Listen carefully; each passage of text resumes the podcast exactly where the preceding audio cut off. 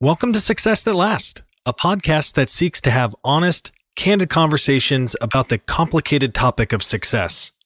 I'm your host, Jared Siegel. I'm a partner at DeLap and leader of our wealth advisory practice. During each episode, we'll talk to a business owner, real estate investor, or industry consultant about their own experiences, observations, and insights as it pertains to that complicated topic of success.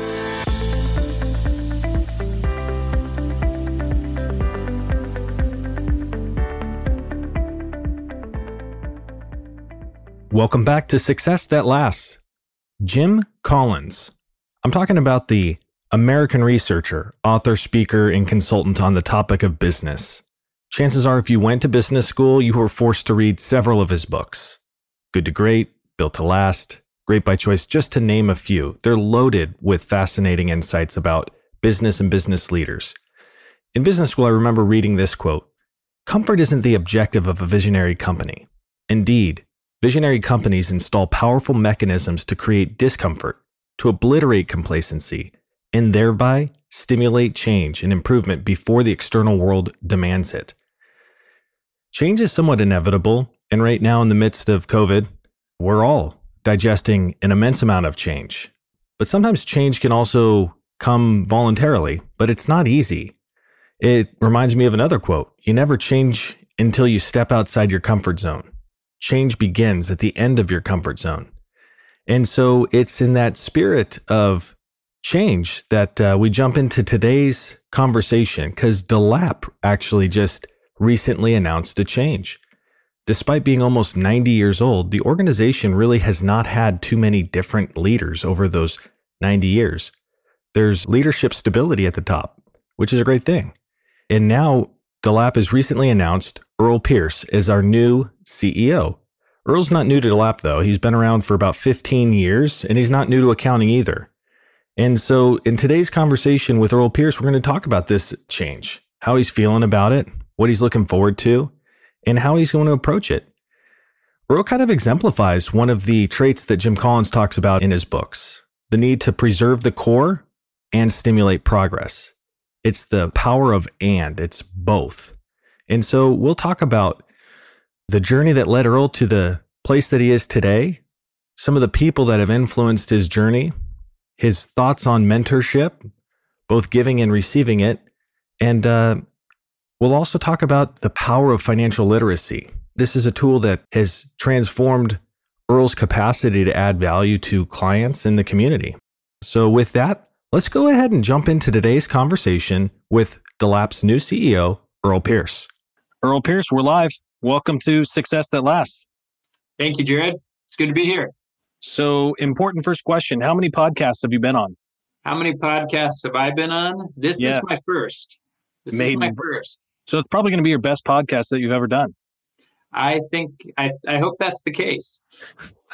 Excellent.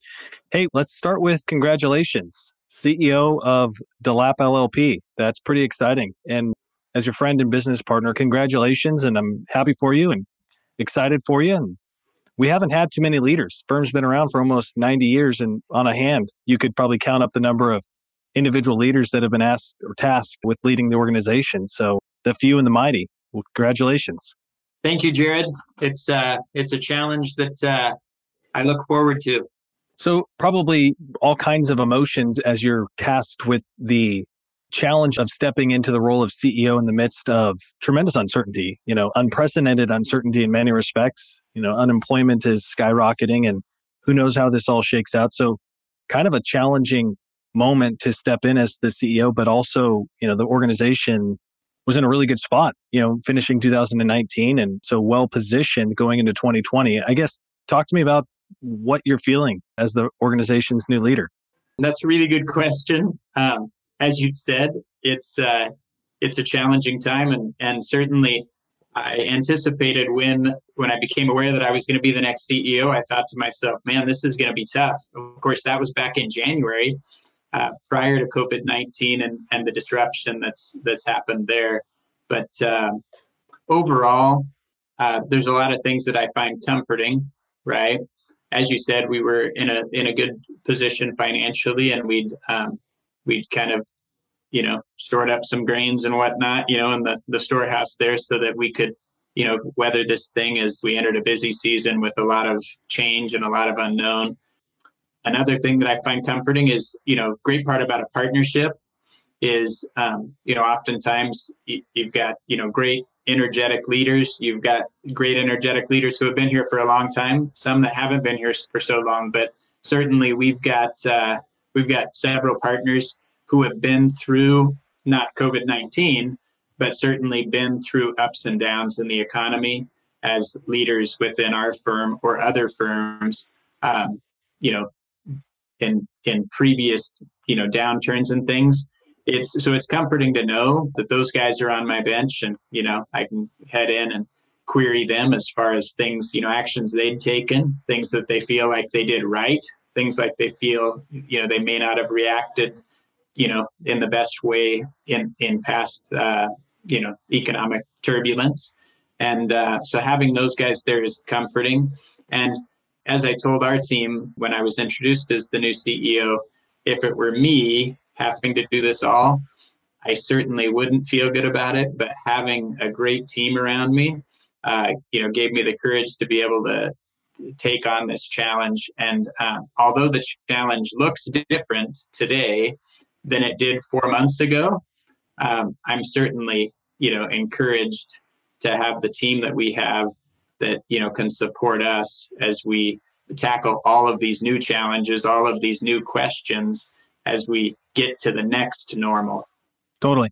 One of the fun things, I guess, if there are fun things in the midst of this challenge, is kind of COVID culture. Like there's all sorts of new things. So television, documentaries, Netflix, you know, Tiger King. One of the documentaries that I enjoyed was uh, The Last Dance kind of that exploration of Michael Jordan's final season and kind of the various championships, the sub story of, of each of those years. Phil Jackson's in there. He's got all kinds of great quotes. He's kind of, I love coach quotes as it applies to business because so often businesses really are just teams, right? So he talked about the strength of the team is the individual and the strength of the individual is the team. And and certainly within our organization, I see and feel that often. You know, so to just reiterate, your confidence in the team to kind of lighten the load in this transition. I concur. I'm excited and bullish about what's in front of us. So here you are now, CEO. You've been at DeLap now for a third of your life, coming up on 15 years. Is that right? Yep, 15 years on Saturday. Awesome. Well, happy work anniversary, I guess, right? Yep. So you've been at the organization for a third of your life, but and so today we find you in the chair labeled CEO, but that's not where you started. So I guess kind of talk to me about the journey to get to where you are today. Some of the decisions and forks in the road that led to this moment. I guess, did you grow up thinking you're going to be a CPA? Kind of start at the beginning. The beginning. It's interesting. So I, I grew up not far from here. I was just across I 5 and Tigard. And growing up, I often tell people that uh, you know, I wanted to be a cowboy. I've changed that and I've said I wanted to be a cow person. Um, so uh, anyway, I I didn't end up becoming that. Uh, when I, I, wanted to be I wanted to be the Karate Kid. Yeah. Around third or fourth grade, I realized that's there's not a lot of people that hire the Karate Kid. So there it is. So I gave up on the cowboy thing, and uh, I decided I was going to go into business. And my dad can tell you that I told him, I want to go into business so I can help people.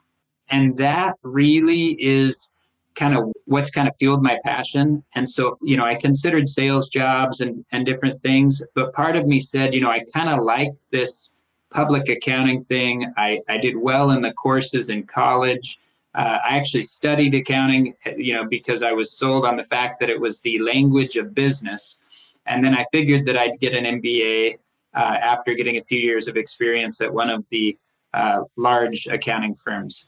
Anyway, so I started with KPMG, did a couple years as an auditor. I was probably a little bit impatient. I looked around me when I was at KPMG and I said, whose job do I want? And I kind of said, hey, I was in Los Angeles and I looked around and said, I kind of like the job of a senior manager and I'd been with KPMG a couple years, and it was going to take another six, seven years to to become a senior manager. And I thought, you know, I liked the relationship that the senior manager was able to have with the client, kind of a little more consultative, and and they reached out and asked them questions about how how they might structure things. Um, and uh, anyway, so I kind of liked that, but I thought, you know, if I were to switch to tax, I think I could have that relationship sooner, right? I was in Los Angeles at the time, and funny thing, when I took the job with KPMG um, in Los Angeles, a lot of people said to me, "Are you going to be okay living in the big city?" And uh, and I said, "Yeah." I mean, I was raised in Portland. It was really Tigard, but I thought Portland was a big city. I arrived in LA, previously having really only visited Disneyland, Anaheim, right? Yep. And uh, I was like, "Whoa, this is a really big city." So I ended up moving out of Los Angeles. We moved up uh, up on the central coast of California, up by a little north of Santa Barbara, and I took a job with a small firm. There were about seven of us, nine of us in a in a busy time, seven a lot of the time, uh, in a in a small firm in Solvang, which is a little Danish village. If you haven't been there, I recommend it. Their bakeries are fantastic. But uh, anyway, so I was there. I did a few audits, and uh, there was only a few audits, you know, performed by that audit or by that office. So I switched to tax, and it was, you know, I enjoyed learning there. It was a great experience. And uh, a few years later, I thought, you know, I think it's time to return to Portland, come back home. Do you have kids at that point?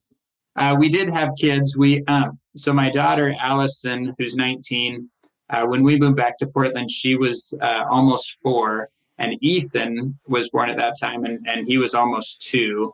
So we bounced back to Portland, and um, and upon returning to Portland, I ended up taking a job with um, with DeLap, and uh, my dad had hoped that I'd join the family business when I came back. Um, I told him that uh, public accounting was like a just a temptress. You know, she it was hard to break away, and uh, and I really enjoyed it. I joined DeLap, um, and I kind of felt like KPMG. Sometimes I felt like I was a number, but I never complained about the resource. Right? There was lots of resources. When I was at the smaller firm, I definitely didn't feel like a number. I was Earl, but the resources were a little bit lacking. Um, when I got to DeLap, I was like, man, this is just right. This is fantastic. I told you that story, Jared, at one point, and you began to tell people we're, we're a goldilocks firm. We're just right right? And i was like oh my gosh that it took so many more words. And jared being just a wordsmith genius you know came up with hey this is goldilocks firm. And and i still believe that to this day. I really love being part of the team at DeLap. i love being able to um, to you know we have resources we've got good resources. We can serve clients of you know various size and serve them well. And uh, and i really really like that. And to come full circle i told my dad as a teenager that i wanted to go into a business where i could help people. And i not only help my clients but i help members of our team. We train we you know invest in one another. And uh, and that's been very very satisfying and uh, hence the reason i've been here for 15 years so that's awesome. So uh so you showed up kind of a not quite a pup, but but young in your career 15 years ago and so you've kind of grown up in many ways professionally here at the firm. Do you have any uh, kind of fun memories of uh, of what it looked like to kind of step into leadership as more and more of it was uh, was extended to you? Yeah, I've got a couple stories that come to mind. So one one is kind of fun. Um, so at one point, I had I'd probably been a manager, as, as you say, you know, I, I had five years of work experience when I got to DeLap. And uh, so within a, I think within a couple of years of joining DeLap, I was promoted to manager and I was given an office. And so I know that early on when I got into that office, um, so I knew I, I, point is I wasn't a, a, very experienced manager.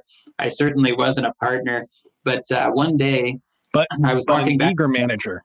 I was eager, excited about finally had a real office.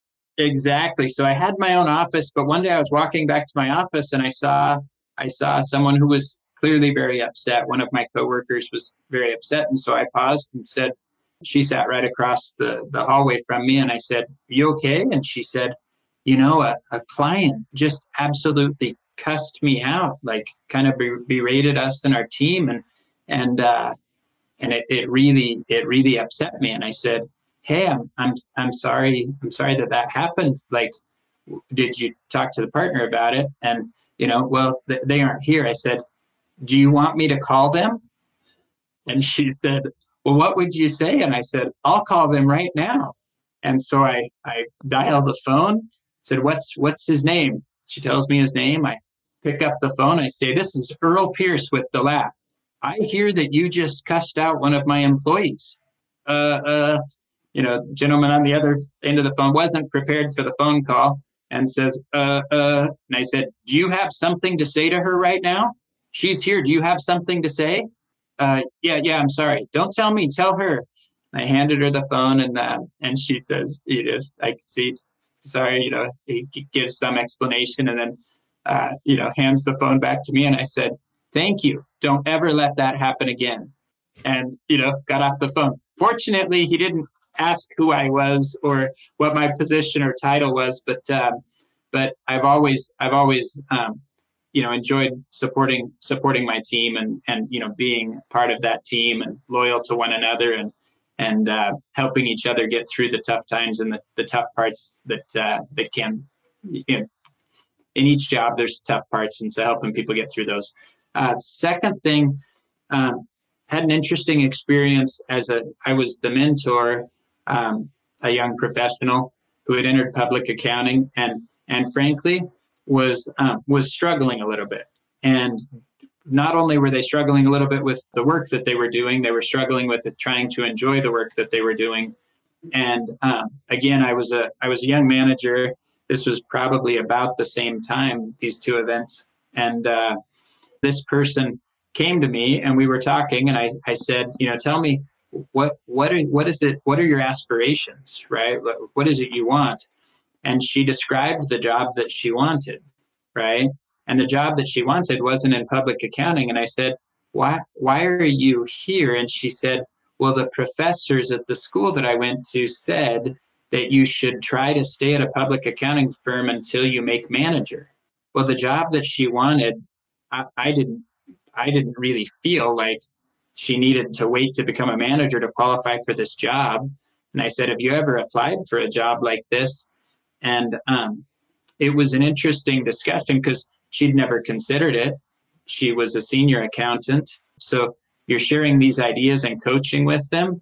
And um, when she applied for the job that she wanted and she got the job that she wanted and she was excited, I felt a little bit fearful um, having, you know, having more or less coached her and helped her to you know get clarity about what she wanted and what her goals were and where she wanted to be and she ended up leaving the firm and uh, and and it, it all worked out okay but uh, but i think you know that's the other uh, another piece of um, you know kind of what what what i enjoy about public accounting is being able to coach people being able to be open and, and honest with them and helping them to do what's right for them. And we have people that come, they get developed here, and then they go on to pursue the remainder of their dreams or, or they use this experience and skill they've gained here to be able to excel and you know and, and land you know that next opportunity that they're looking for. But to me that's very satisfying to be able to uh, to kind of glean what they can here and help create smooth transitions you know, so that uh, so that we can, you know, constantly have new opportunities to to help people grow them in their careers and and have them go on to be successful in whatever it is that they're you know interested in or passionate about. I concur. It might be in part public accounting, Earl, but I actually think that it's also part cultural. I've been at DeLap now for 10 years. Thanks also mm-hmm. for uh, not objecting to my hire. I appreciate for the listeners Earl was part of my interview process at DeLap, so I had to make it through pretty ferocious Earl Pierce interview in order to land my dream job. But you know, having been here now for 10 years and contrasting against some other industries and, and organizations that I've been a part of, there's really an emphasis on living our mission statement in a way that I hadn't previously experienced. You know, investing in the success of others is truly something that we strive for. I'll emphasize strive, right? Not perfect. We haven't mastered it yet. And sometimes it's challenging. It's kind of that Brene Brown, like a mm-hmm. vulnerability of aspiring to be more than what you are, but then also just being honest about who you are at that moment. But I think it's something kind of unique to the firm where you could sit down with a mentee and talk truth and prioritizing their hopes and dreams over the organization, right? Because mm-hmm. it's probably best for DeLap to keep everyone.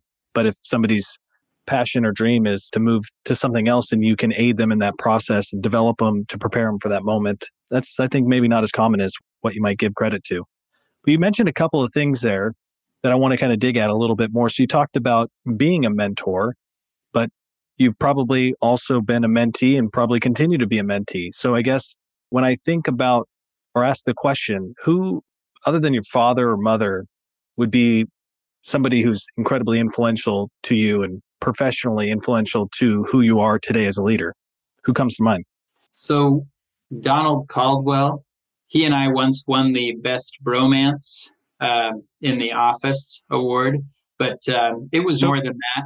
Talk to me about Don. I mean, I know who Don is, but for those that don't, who's Don, Don Caldwell? Caldwell? Don Caldwell. When I when I began with the uh, with the firm, um, Don was already a partner, and uh, and I've had um, I had a lot of great experiences working with and, and working for Don. Um, so when I became a partner in uh, on January 1st of 2012, Don retired on December 31st, 2011. So Don freed up a spot for me, and uh, and then you know Don stuck around, and you know for the first seven years I was a partner, and you know continued to mentor me, be a resource for me, challenge me, right? And um, and one thing that was nice, um, the so Don Caldwell one of the things that, that I learned early on, my first year that we did evaluations as employees or of our employees, and I was sitting on the on the uh, in the in the room as a partner. At one point, someone said, "Hey, you know, sometimes we're too nice, right?" And um, and I'd heard it enough times through the years at DeLap that I that I challenged the partner group. I said, here's what I want you to do. Every time that you consider saying, sometimes we're too nice, or you know, you know, maybe we're too nice, I want you to change that that word, those words, to we're not honest enough. Mm-hmm. And it's a way, you know, everyone wants to be seen as too nice, but no one wants to be seen as not honest enough. And oftentimes they're synonymous. When, you, when we think about the situations, we would use those. So one thing that was great about Don as a, as a mentor is Don was never too nice. In a way, mm-hmm. sometimes you wanted him to be too nice, but he shot it straight. Is yeah, Donald shoots straight and absolutely he's open and honest. You you get what you get, and you don't throw a fit, and you know what you see is what you get. So um, anyway, but Donald Caldwell, he is a great, great guy who is a great mentor, and you know certainly appreciate all that uh, that he taught me. And being that I've been at DeLap for 14 years or 15 years and that Don was here with me, you know, for 14 years, there was that moment when he when he retired uh, for good that you kind of feel like Harry Potter right at the end of that first one or the second one, I guess, when uh, fourth one, I can't remember which one. Anyway, Hagrid comes back from uh, from Azkaban, and uh, Harry says, you know, says, welcome back. And he says, well, there's no Hogwarts without you, Hagrid. And uh, sometimes there's that feeling for me of, oh, there's no Don, there's no DeLap without Donald Caldwell. But uh, we're getting by, and um, and certainly, you know, I, I now enjoy having having him as a friend. He's just as honest, and uh, and he's he's a sharp, sharp guy, and I I intend to continue to keep that friendship and mentorship going into the future. So one way that I've observed you interact with clients is there's times that they're asking you questions that might be kind of referee questions. Hey, Earl, can I do this or can we do that? But you spend the majority of your time in conversations that kind of seem to fall into the coach. You ask questions of the referee versus the coach differently. And what I've observed is a real passion for, you know, I guess an extension of mentorship, kind of financial mentorship, financial literacy. And so that seems to be important to you professionally, kind of a, the tool that you spend a lot of time creating value with, but it's also a passion outside of the office. It's where you volunteer some of your time. So I guess talk to me about kind of financial literacy and the role that it plays in your day-to-day life. It's probably been seven years ago that I that I started. I took on an additional volunteer thing. I historically I've I've just give you some background. So I um, growing up, I learned a lot of leadership skills and and a lot of um, you know just a lot of things about different careers and businesses and opportunities and through the Boy Scouts of America program, and uh, I um, I really really enjoyed that time and the opportunities to to lead other other boys. And um, so as you know as I became an adult I volunteered as scoutmaster and and in various other uh, volunteer positions through the years with the Boy Scouts of America and the Cub Scouts of America, including at times, you know, having my my own boys in the packs or troops uh, with me, and uh, it's it's so it's greatly rewarding. You get the opportunity to spend time with your kids, but you also have the opportunity to touch, you know, um, the lives of of you know children that uh, you know young men that aren't your own, and uh, that's very rewarding. I volunteered through church. I'm a member of the Church of Jesus Christ of Latter Day Saints, and and so you know various opportunities to volunteer there as well. But uh, about seven years ago, I had the opportunity to join Financial Beginnings as a volunteer, and when I did so, I told them I'd like to volunteer at my um, my high school, Tigard High School. Right, graduated from Tigard. So about the last uh, seven years, I've been I've been going to the personal finance classes. There's a kind of first level class and a second level class, but I've been I've been volunteering in those classes for you know about seven years, and uh, that's been very rewarding. Um, it's it's kind of fun that it, when you think about it, the teacher who teaches the curriculum and studies the curriculum probably knows far better.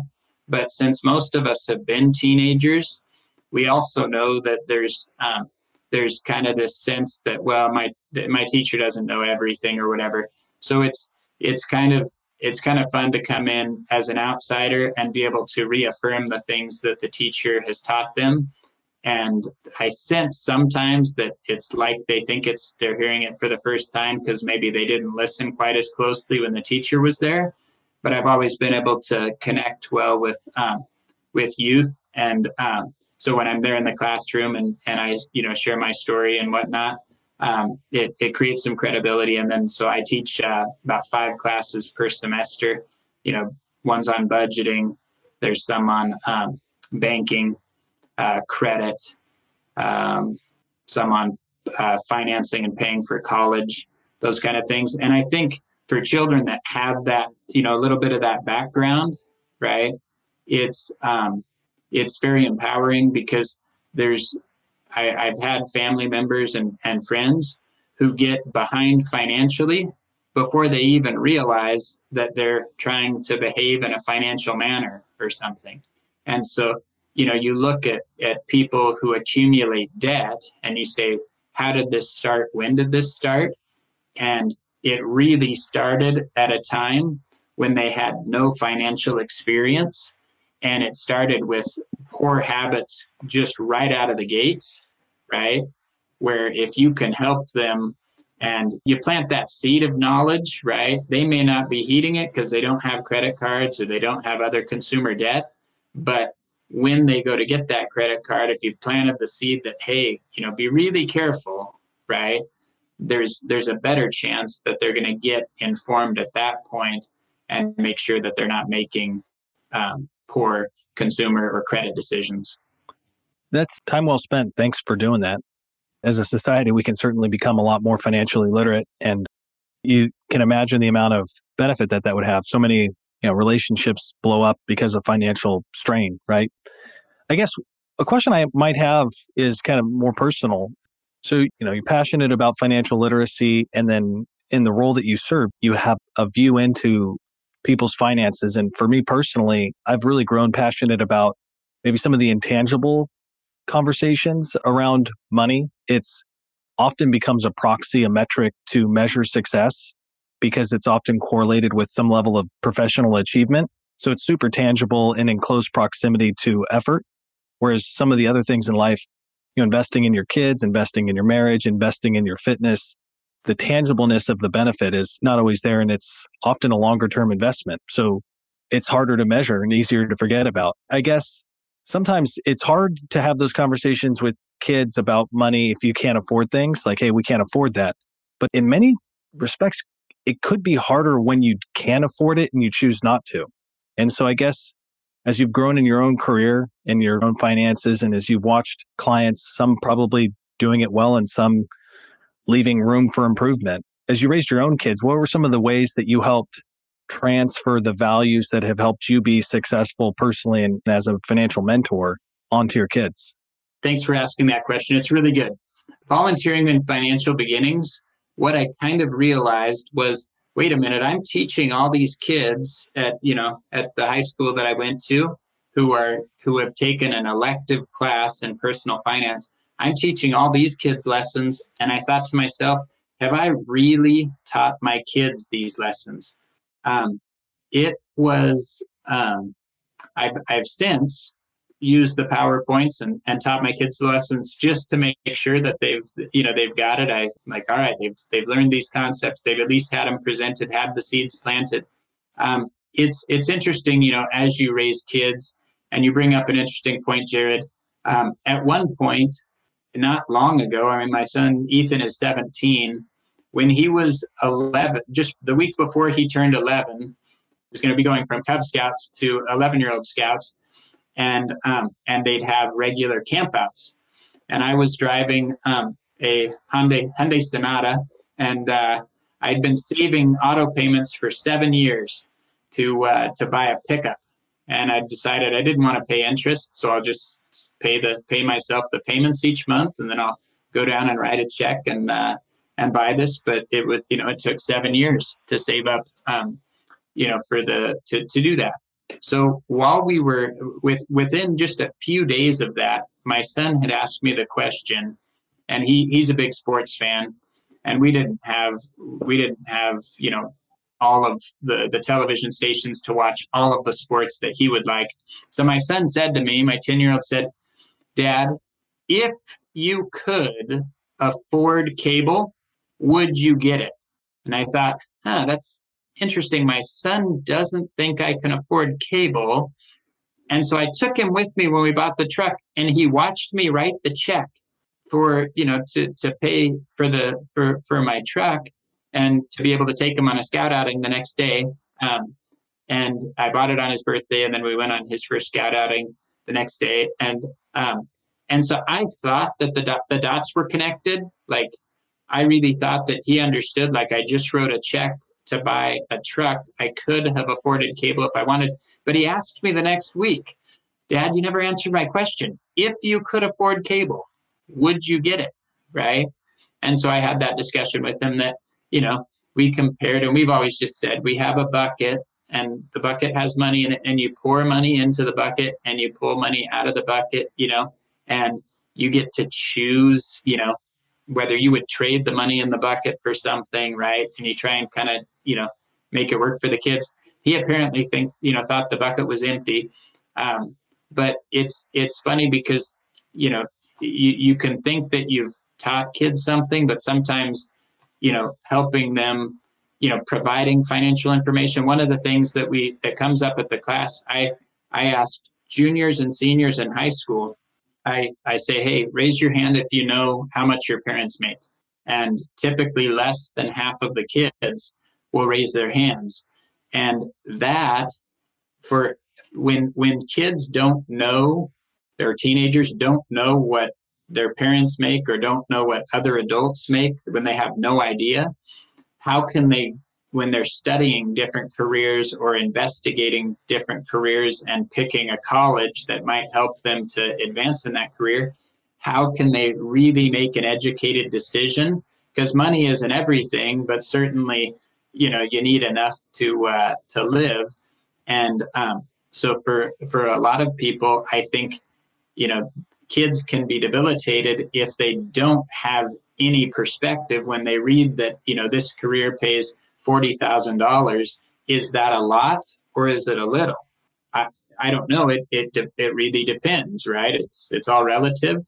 But if they have nothing to compare their current lifestyle against, right, I think it kind of hamstrings their ability to make decisions. Yeah.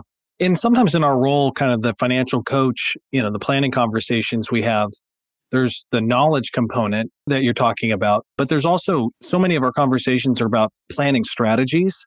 How do we transfer the value of the balance sheet from one generation to the next?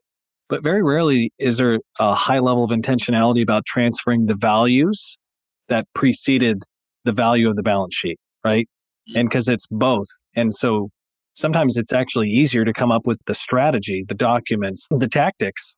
My dad often tells a joke that uh, you know two two people meet on a cruise and uh, and they're talking about their wealth and and the one guy says I'm worth 10 million and he says what did you do to become 10 worth 10 million and he says I inherited 30 million.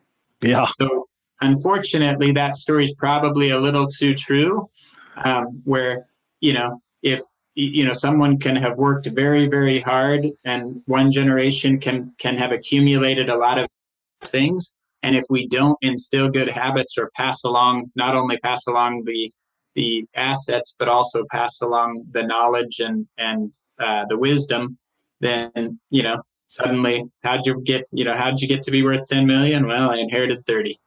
Yes, yes. So kind of speaking about mistakes, I'm going to skewer you with the question. Talk to me about your favorite failure. I like that question because it hopefully reshapes failure from something terminal to learning. It's kind of how the real world will educate you. So, have you had the opportunity to pay a little of the real world's tuition? Probably lots of opportunities. I probably repeated it twice, but um, and so I was a, I was a pretty good student in high school, mm-hmm. and I I managed to to get into BYU, which is you know not not it's not a super easy uh, school to get into, and um, I got into the school and I um, I started out and like I said, I was a pretty good student in high school, um, and but I wasn't a 4.0 student student or anything like that. And so at one point, I was sitting in a giant auditorium. There were probably four to 500 kids in the class. It was one of the freshman pre, you know, uh, just a required history course called American Heritage. And I was sitting in that auditorium, and the teacher said, raise your hand if you had a 4.0 or higher in high school. Now, for background, I'm from Oregon. They didn't have these higher GPAs where if you take AP or if you take uh, you take college courses or whatever, um, that you know you can actually have a GPA higher than 4.0. But I was like, huh, 4.0 or higher. And the thing is, I believe, and I don't I don't know whether it was true, but it seemed that half of the hands in the auditorium went up. And the next question from the professor was raise your hand if you got a 30 or higher on the ACT. And the ACT is out of 36. 30 is a really high score. But again, I believe that half of the hands in the audience went up. And in that moment, I decided that I was too stupid to be there. I, for whatever reason, decided that I wasn't good enough to be there and I wasn't going to be able to be successful.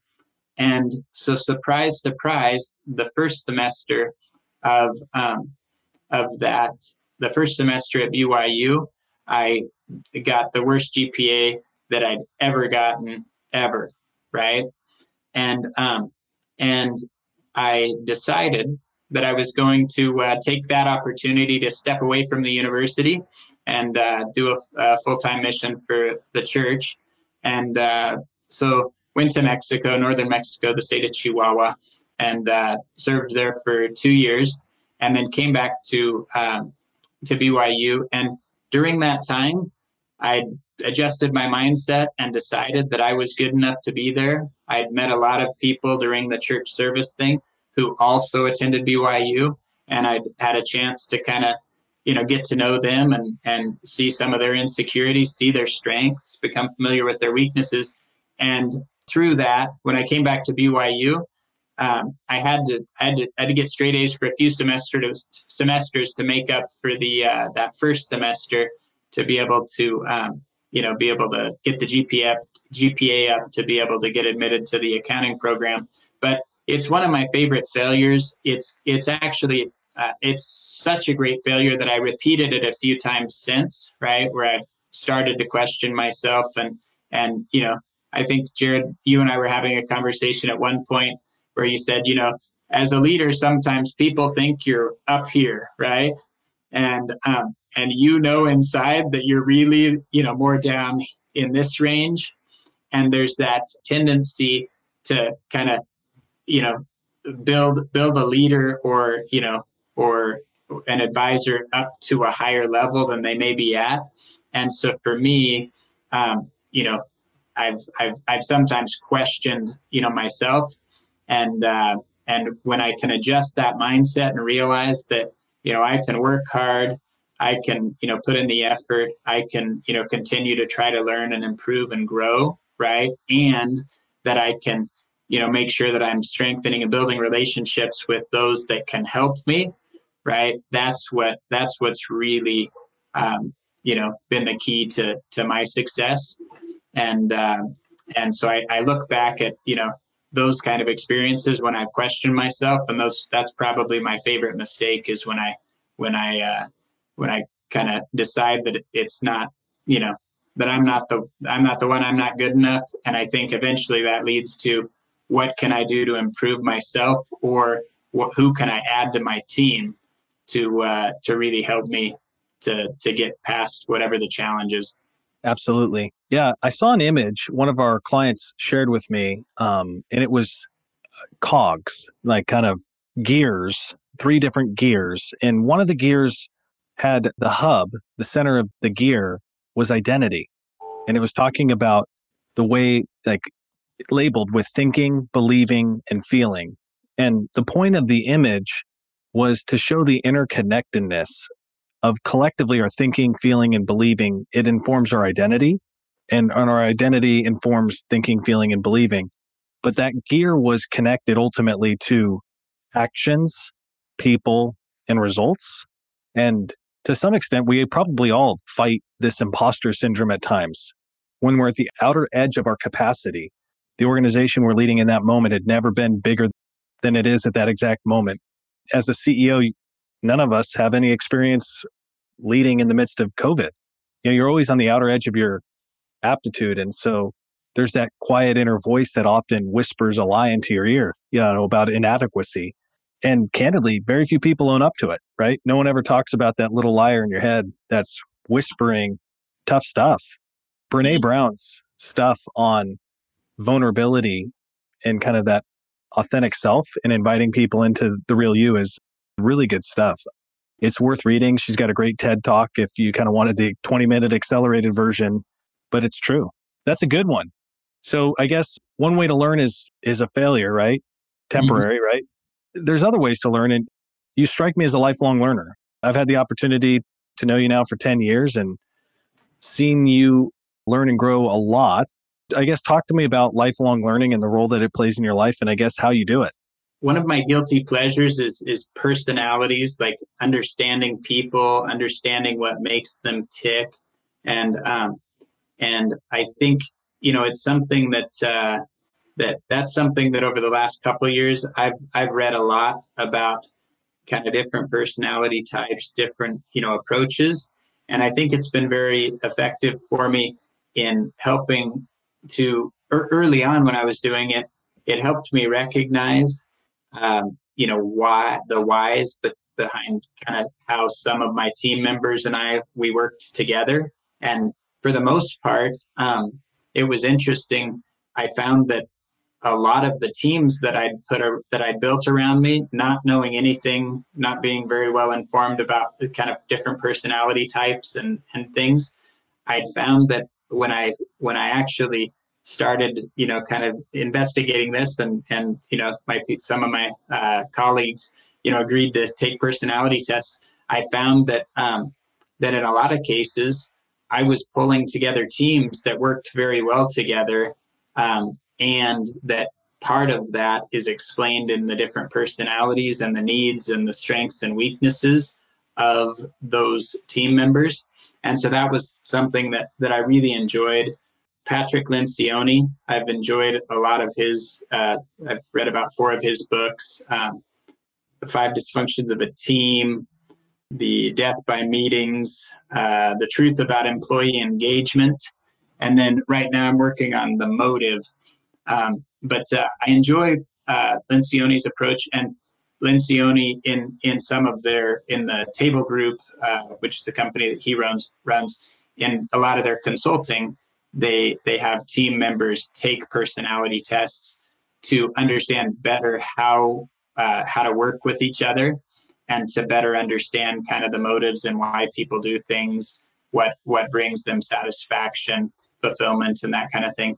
So I think I tend to um, you know, I've, I've picked up a couple books by Brene Brown, who you mentioned. I haven't had a chance to dig into those, but um, I, I think I tend to find someone who, you know, who's written a book or two, and I tend to read that one, and then, you know, if I enjoy it, I read the next one. So, like I said, really been enjoying uh, Lencioni, and it's been very pertinent to uh, what's been, you know, going on as far as leadership transition and things at the lab. Um, you know, a little bit, you know, some some prior to to January, and a lot since, and uh, and kind of, you know, one of the one of my uh, one of the things I've I've felt like I've been able to do well is is to to build trust with individuals, be vulnerable and open, you know, with them, and uh, and that's you know really, you know, taking the first steps when a team has dysfunction the first steps you know to try and you know ferret that out and eradicate it is is you know to build trust be vulnerable and uh and you know kind of just you know help the team challenge themselves question what they've thought before. So um anyway lencioni's books and kind of the the the fables that he writes he's a great author he'd be a great fiction author. Author. He's decided to have his fiction kind of relate to business concepts, and I've really enjoyed that, and I've I've found it to be very very good as we've uh, built out teams.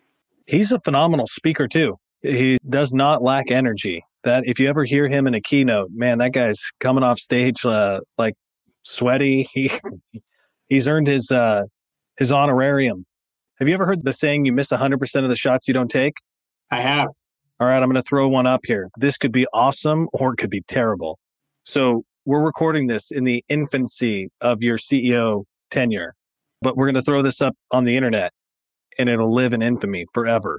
So in theory, we could play this back to you at the end of your tenure as CEO, at the end of your career at the lab. So just for kicks, let's give a message to the future Earl. Do you have any advice or insight to future Earl as he's looking back on this moment in time? Talk to future Earl. What would you want future Earl to think about or remember in this moment? Future Earl. Future Earl's no longer going to have power alleys. It's just going to be like chrome. Just straight. You're going to be yeah, bald, fully bald. bald. But yeah, uh, put, sun, right, put so sunscreen. Put sunscreen on that bald head. That's right. Jared has, you know, you've you've taken pictures of me and advanced me to age 70. You've also put on a mustache and also th- about 150 pounds. So I kind of know what I, if things go bad, I know what I'm going to look like. But uh, we'll have to talk to marketing to see if that's worth putting in the show notes. If you want to see overweight Earl at age 70, overweight Earl at age 70, he's a catch. The um, so yeah, so future Earl looking back, I thought you were going to say what I would say to Earl in the future, and that one I do have an answer for. That one I would say probably hand off the baton. I think if if if my job is is if I'm successful in in my job as as the CEO of DeLap, when I get to the end of my tenure, right? Um, and probably before I think it's the right time, I need to hand off the baton to the leaders who I've helped to develop, who will take this and continue running with it. And you know, run with the energy of that first hundred meters of the of the 400 and the four by 400 relay, right? Like, yeah, you know, as as as I don't want to be that guy that's uh, that's you know stumbling in, um, you know, and handing off. I want to you know power in there, and so you know, I think I'd tell the future Earl hand it off. What would what would the future Earl tell me? No, I, I might have phrased it the wrong way. That oh. you answered the question that I was looking for. If we were actually hooping right now, in the spirit of you miss 100% of the shots you don't take, if we're actually hooping, that's buckets. That answer I think is spot on. I think in real time, the inner narrative sometimes when you're not listening to that little liar that tells you that you're terrible, there's another kind of arrogant ego voice that's telling you that you're irreplaceable, that you're really important, maybe in ways that isn't actually totally true. So I think it's very challenging sometimes for leaders to pass the baton. And I think that's insightful. So I guess we can maybe put this one in the back pocket. So when it is time to take you out to pasture, we'll just play this podcast. Exactly. Play the podcast. And then no. it's you. Then it's actually so you. So that you know, I think the future Earl would tell me right now, it's not about you, delegate. That's good, man. That's spot on. Well, I'm excited for you and I'm excited for our team. I think we really have the tiger by the tail. We've certainly got our work cut out for us. Appreciate the opportunity to learn more about your journey and for you to share that with our community and and excited for what's next. Well, thank you, Jared. I've enjoyed it. Awesome. All right. Talk to you soon. Okay. Bye bye.